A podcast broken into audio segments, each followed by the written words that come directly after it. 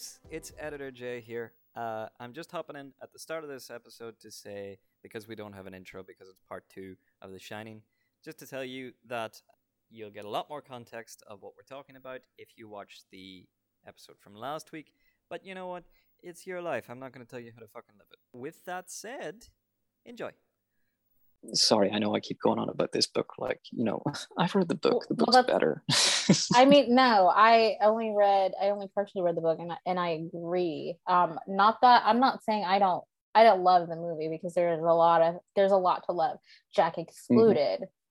yeah, it all comes down to Jack's self-importance and the fact that he can't handle that it's his family putting his his managerial timber into question in the hotel. Let's back it up a little bit. Dick Hallorann is the chef here. Mm-hmm. I've already spoken about Dick Hallorann when Elle and I did it the novel, okay? Because he was an Easter egg. And I was upset then, and I'm gonna be upset again because these directors who make these adaptations have a really bad habit of downplaying the black characters. And to be quite honest, I'm fucking sick of it because these are legends. They're not just throwaway black characters to sprinkle in representation. They are big characters. Okay. Dick Hallorann in it saved Mike Hanlon's father in the fire at the black spot using the shining. Okay. He Hmm. was in the military. He's he's a hero. He's a celebrated man. You know what I mean? He's an important figure.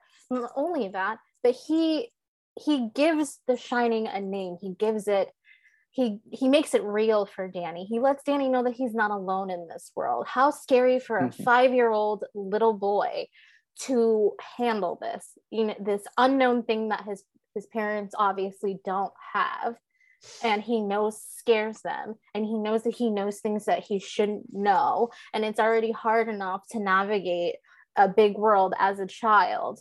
And and dick hallorann literally sits danny down and just opens it up for him.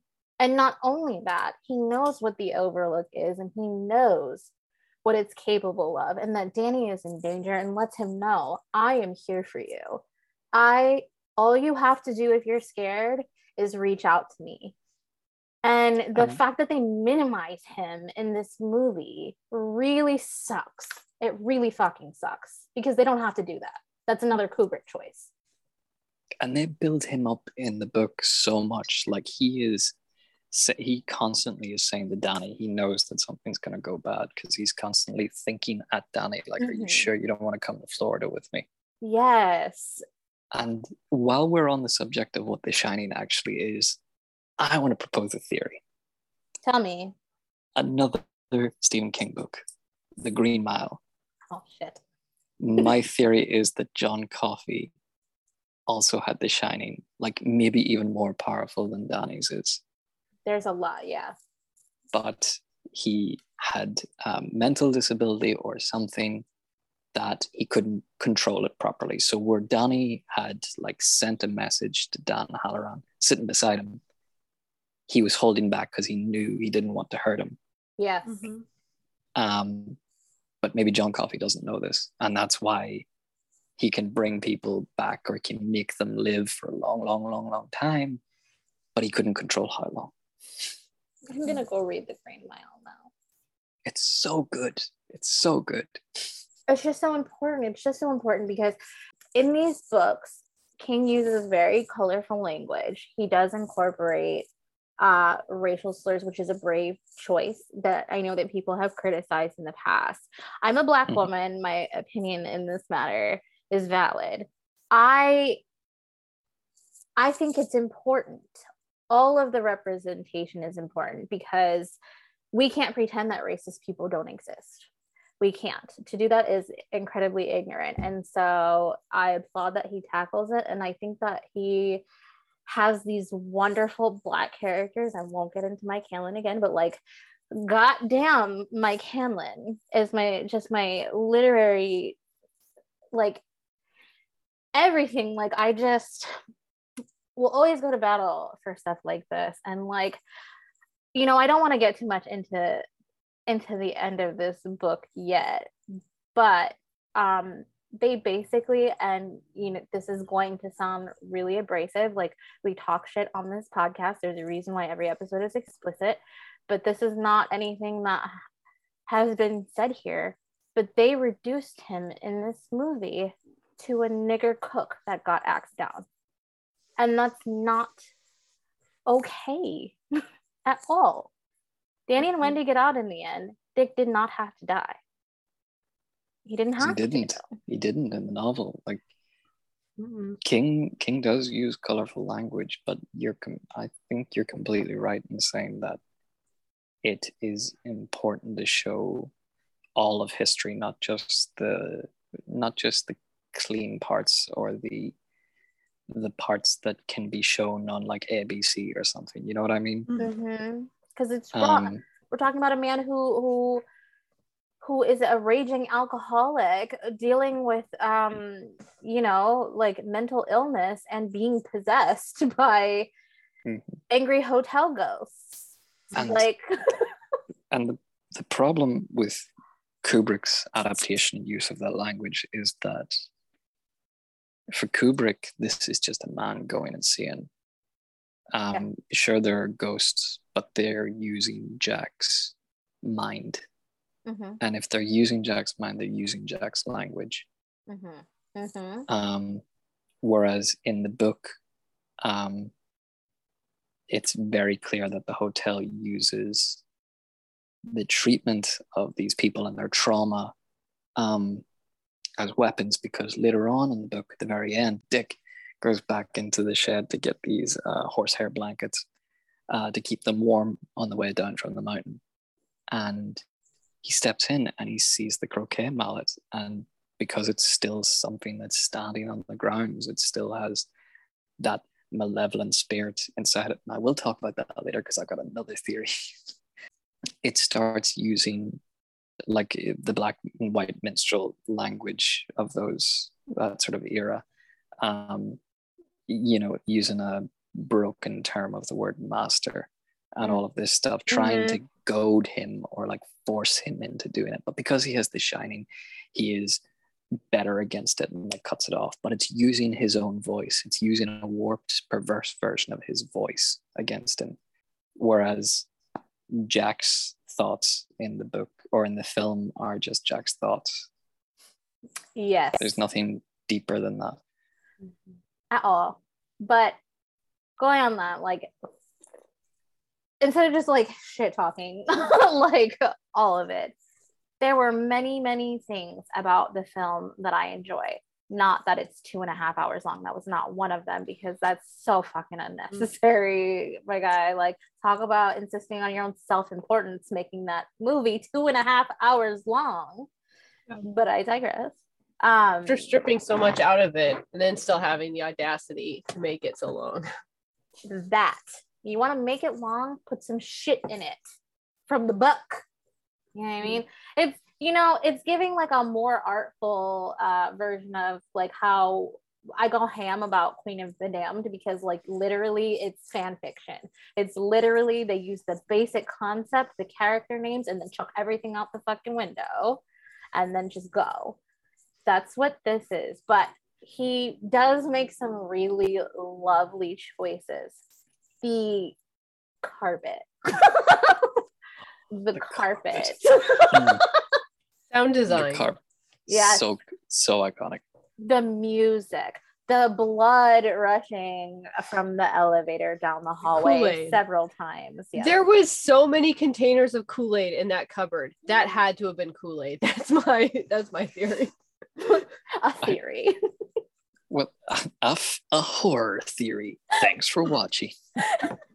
I will say, for all the use of blood coming out of the elevator, the fact that in the book, by the end of the book, um, Jack's body has become like just this bloody pulp. Like he looks like I said this to you earlier. He looks like Vecna from Stranger Things. Yeah, like even to the stage that he is bashing in his own face, so that Danny is like looking at him and not seeing his dad anymore. He's seen the hotel, the it, um, just drenched in blood. Like he has a stab wound in his back. The blood is pissing out of his head, out of his face.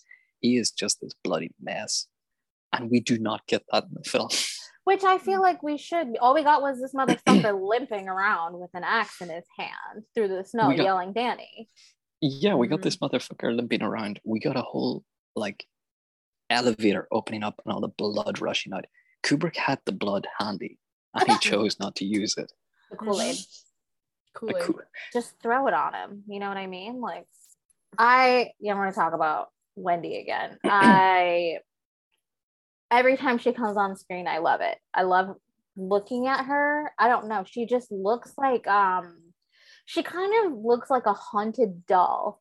You know, like she doesn't look like, she doesn't look like Jack and Danny. And I think that's fitting because in the book, she's very much like she feels left out. And there's like this connection between Jack and Danny that she's not part of, that she feels excluded from. So I think that is visually represented there. Her outfits were Mhm. crazy pants, but her face and like and like when she runs, like when she runs her little ponytail bobbing, like it's all it's it's striking. I like Shirley Duvall. and she has the she has the same trauma as Jack in the book, like where his father was abusive, her mother is Her abusive, mom, and is, her, is still alive. yeah, her mom's a bitch. And like they talk about, oh, um, you may have to take Danny and go to your mom's. And she's like, I absolutely I can't. I cannot do that. I Mhm. will not. She's like, I won't let my mom. In her mind, she's like, I'm not gonna let my mom win. Like, cause she horrible. Like she would think about like, oh, going to her mom's and like her mom would like fuss over Danny, like they're bad parents and like rechanges And diapers as a baby and And Danny knows this in his head. He think he has seen inside his grandmother's head and knows that she thinks that he would be better with her. And he begs, he begs Wendy not to bring him there. poor see poor danny like i would hate to hear people's thoughts you know like what people think of you i don't want to know that shit keep it to yourself i don't know that's traumatic that's traumatic by itself like no absolutely not Mm-hmm. I don't want to hear half the things that people have the audacity to say to me to begin with. So i mean especially men like literally Mhm. i don't want to know sorry jay i don't want to know what's on men's mind because most of the time you can just see it on their face now mind my business no thank you especially jack imagine yeah. peeling that off and seeing what's inside. Oh Mm-mm. my god, he's a fembot. okay. Austin Well, Powers is his emotional support movie. All It of is. No, these it is. These characters though, like how do you even have a wife, my dude? Like Well, how because do you in the keep book, fucking him? in the book, like there, there's legitimate love between them. You know, like he is Mhm. not perfect. You know, neither is she. And you know, yes, she thought about divorce, but like she saw him changing, and you know, back then, like you know, like divorce wasn't something to be And- like taken lightly. It was I like know, but, like, to win it. They make a big deal. gonna. Sorry. I don't know that she had one of those, bro. Like, I don't think Wendy had a vibrator. I'm just saying it's not gonna chop your kid up. That's all. Like That is They make- true. They they do make a big deal in the book of being like, oh, they were both they were both raised Catholic, Yeah. and just oh. divorce was not in there. Yeah. it So was like, not in their vocabulary. But she yeah, still was. got married in the first place. So She, well, because she wanted to get away from her bitch mom. oh, okay. Yeah. And Jack was the first one to be like, no, you're right. She is saying, don't darken her door. She is counting on you coming back, groveling Mhm. to her. Don't do it. Don't give her the opportunity. So in Mhm. hindsight, it feels a little like gaslighty. Like, no, you're better off with me because you're fucking bitch mom. You know what I mean? yeah, it's like he's even more of a predator. Like he's just Sorry. disgusting. you didn't miss the eyebrows. to catch a predator, but it's No, he Shelley Duvall and, He's a fucking predator. I'm just like, he's such a disgusting. Like the, I did uh, obviously didn't reread the book. I did read this book when I was a child, which I had a very when I when I realized how it ended. Um, and I was very confused with how the movie ended. I was like, uh, this is nothing. Why do I not why is the boiler not blowing up? And then I remember Yes. reading the book. But like I just like he is so disgusting. Like I just he's repulsive. Like I mean, and good on Jack Nicholson for playing this. Eh. So I told you Oh, though, well. like, because I always think, first of all, I always think, how awkward is acting? Am I right? Like, it's it's weird. It's fucking awkward. I would be giggling through the whole shit. I wouldn't be able to. But I always say, like, there are certain roles. If I was an actor, I would not be able to play. I wouldn't be able to play a possessed person mm, at all. I have reasons. And I wouldn't be able to do like this. Like I the way he was in her fucking face, that shit was real. She was Yeah. actually scared of him. You know what I mean? Like I couldn't and it was do that. it was it was real i think because she knew that there were men in this life that can possibly do that because Mm. one of them's fucking directing this film that. Ew, it's icky. he he made her do the same film on the stairs 147 times Oh my god. Wait a minute. The scene with the bat. Yeah of her swinging it like that 147 her hair was falling out because of stress by the end Yeah. of this film Oh That's She true. almost- she almost looked like jack nicholson And you know, it's so fucked up. That scene, when that scene was playing, that's when I started yelling at the fucking TV. Okay. Because I, and I literally stood up. That's when I call, called him like a, a weird comb over bitch or something like that. Because he had the little comb over hair flapping in the wind. And because I know he was mean to her, I don't feel bad about saying it. I don't feel bad about his bald spots. But the way she was swinging that bat at him, I'm like, I'm like so angry. I'm like, the way I would have just cracked him in his fucking shit and then hit him again and again and again. You're not getting back up. You're not coming Mhm. for me. And then dragged his ass to the freezer. Yeah. every, every time I was watching, whenever I was watching that scene, all I could think was of the uh, Simpsons um, Treehouse of Horror, of Marge walking in, of their their their cat their thing of this, and Marge walking in. She's like, "What he's written will be an insight into his madness." So there's just one line written on the typewriter, and just says, "Feeling fine." So Jack Nicholson, I'm convinced, is a chimera. I wasn't He's got- expecting that. He's got the eyebrows of a drag queen. He's got the ch- tongue of Gene Simmons. Al, you want to talk about the tongue acting in this film, right? I have I've had problems with his tongue multiple times. Like it's just it's its own character. Like he's he's having a, a this, my man is having a conversation. There's like waves in his mouth, and I'm just I I don't know what to do because it's very distracting. Like I can't even I can't see the I can't hear the lines. I I know there's a good reason for this, um, because it's not addressed in the film; it's addressed in the book. Is that Jack is constantly wiping his mouth with his handkerchief, which is, um, like Alcohol. withdrawal symptom. Yeah. yeah. Um, so much so that he he ends up bleeding from the mouth at one point. Oh, And that's knows aggressive. This. Yeah. So him doing the tongue thing, trying to get his mouth um, wet, maybe, or to stave off the thirst, is not a is is great characterization if the character work, if the writing was there in the film, which Yeah. it was not Yeah. and that's that's again where I think Kubrick lets the form down is that he is more he is more obsessed with camera angles and set pieces than he is with the background and the character work that needs to be put in. He is just going bare bones into this and expecting it to be good. And it is. You know what? It is. In a lot of ways, Mhm. it is. But it's not as good as King's book. It's Yeah. just not. It, it is just not. And you know, that can't always be said for like book to movie adaptations. Sometimes the movie is like really, really, really good. But if you choose to stray so far away from the source material, that's a risk you're willing to take. And it's something that happens with Stephen King a lot, like the adaptations of it. Yeah, you already know how I feel about that. Like Mhm. every almost every adaptation of it does something it does its own thing I There stand was- by the fact that I feel like these things should be done in miniseries, and they have been done in miniseries, but they need to be done with care with miniseries, and like you can do really, really great things there. And I just feel like the people who are brave enough to like take on Stephen King's work, they just make some really bold choices.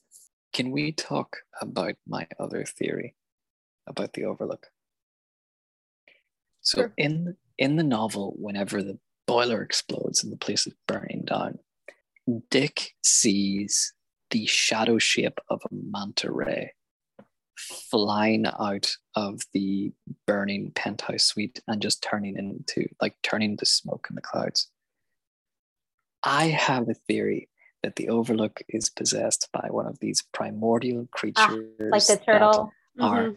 like the turtle, like Pennywise the spider, like he who walks behind the rose. And I said rose, not rose with a W. My favorite. I think these primordial creatures are scattered around the country and that they prey on people. They- They prey particularly on humans. Mhm. Um, and I- I have no other reason to go off other than the manta ray shape and the fact that it is uh, animal. Mhm. Um, it's an aquatic animal like the turtle, and then you have also the wasps mentioned, so it's another insect like the. Even though it's an arachnid, I know, I Mhm. know. That I wasn't gonna like- say that. That's my that's my theory about the, well, my two horror theories is that John Coffey has The Shining, and The Overlook is one of these primordial ancient creatures.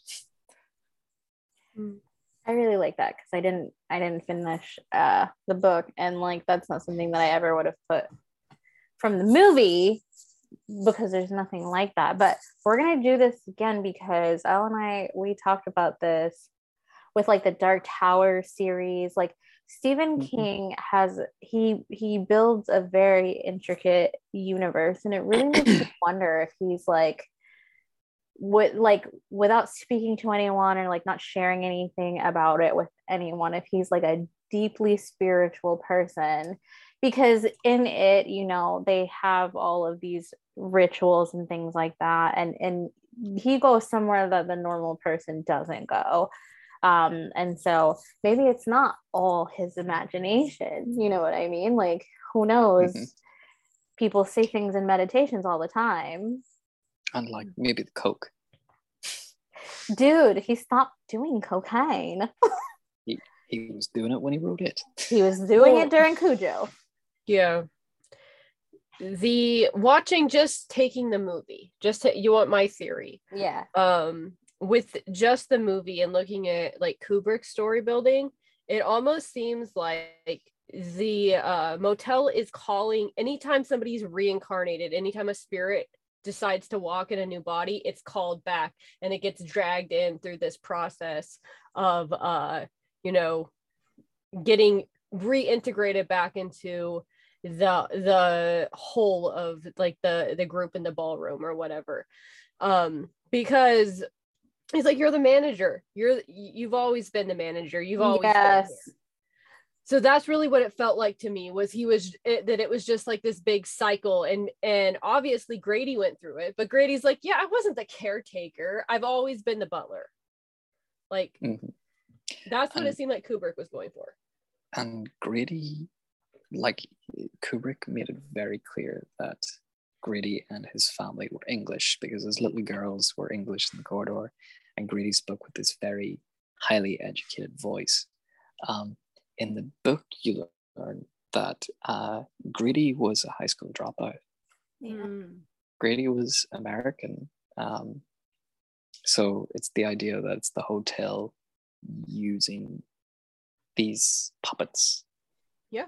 To uh, and it, it it goes throughout the whole book. Like it's you're looking at you're looking like um one of those seeing eye paintings from a different angle and seeing something different every time. uh, that's what happens is like you will turn around and it'll be one slice of time and you'll hear voices and um, all these parties throughout the years that the overlook's been open and then you'll step away and suddenly it'll be gone but replaced with something else maybe You literally like you just said something that I feel like clicked it all together, like to with it being the you know like beast from the heavens and all that good stuff because you said puppet it's like it's dog body. Literally the dog body theory that these entities use people you know to Mhm. further their agendas. And it's it feels a little bit like that old thing. I don't know if it's been used in other things but there's this um comic vampirella. And in these um they have these scenes. I used to have a ton of them. It's like my mom's favorite. There would be these scenes where it's like um the god and the devil playing chess for people. You know what i mean? So like they're playing this giant game with meat suits That's And- been in other Stephen King books though too. Sorry. yes the dog Mhm. body thing and it it it says in this uh dick says to dick says to uh danny at the end he tells him that the universe is largely indifferent towards everyone towards them um it doesn't want to help us it doesn't want to hurt us it's just there Mhm. and but you challenge that by loving and being loved by other people oh i love that um so it's Dick loves Danny, and he tells him that he's going to take him fishing next summer. Um, and he says, "I'm going to be seven. and Dick says, "Yep, but I'll be 62." dick hallorann is a treasure um, but they have they have this connection, and that's very much, I think, how these primordial forces work. If we look at like the turtle in it, the turtle is really indifferent towards human beings. It just sort of is the opposite of Pennywise in that it's not interested with fucking with people's lives. It's just there. It's just living its existence. so is Stephen King a cosmic horror author? Yes, hands Yeah. down, yes. Hands down, yes, because I am writing an essay about this. We've done this. We've done this. Jay gets very excited when you bring up cosmic horror. yeah. I like cosmic horror. And I think It's it's like- come a long way from um, that fucking racist in New England. Oh my god. Well, that, I mean, but that's the first thing that comes to my mind is uh, Color Out of Space. Mhm. Honestly. Another unhinged lead character. Dark Dark Daddy Dark Daddy Cage. Just call him Dark Daddy for short, you know. I dig Jack it. Nicholson is Dark Daddy. you know what he you Sorry. know what he is? He's the um Sorry. he's the he's the Sidious to uh Nick Cage's Darth Vader. Oh Yes! man. Oh man. Let's make this even nerdier. Let's double down on the nerditude. Oh god, the nerditude. Jack You Jack. Nicholson just following around Nick Cage going, do it. Ew. Oh. it's it's not as gross as the tongue wag. I'm sorry. I mean, He's like, that's- oh man, I'm not sure if I should take this role. And then Jack Nicholson's just behind him like, do it. Dude, mm-hmm. that was you did that so good. It's sickening.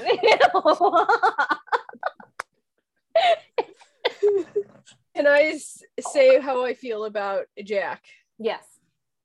He is the type of guy that pops inappropriate boners everywhere and always has to tell you his opinion on shit that doesn't matter. Period. He, he does that in here. Yeah. does that.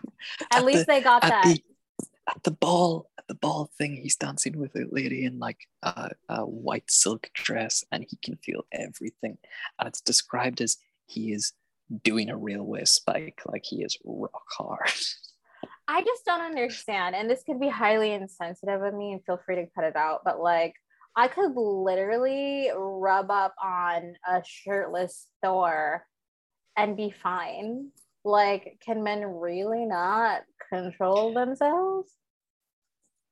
Listen have you ever heard the song no reason boner No. I will take that as a no, men cannot control themselves. Carry on.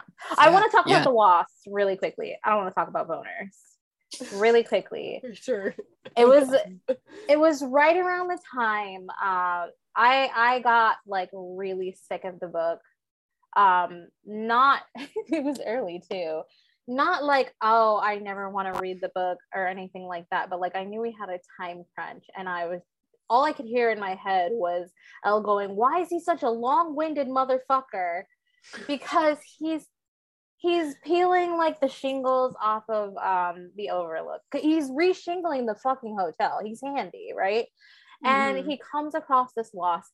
Dude he talks about this wasp nest for fucking ever and like Mhm. tur- but he turns this shit into like Hawthorne. poetry and like like he's lamenting over this fucking wasp nest and it ends with like well i have this wasp nest now and all the wasps are dead and i'm going to give it to my kid because i had one in my room and then the overlook fucks with the wasp nest and wasps literally come out of it and um and sting danny and wendy and i'm just like i can't do this anymore i have to stop reading this book for now, unfortunately.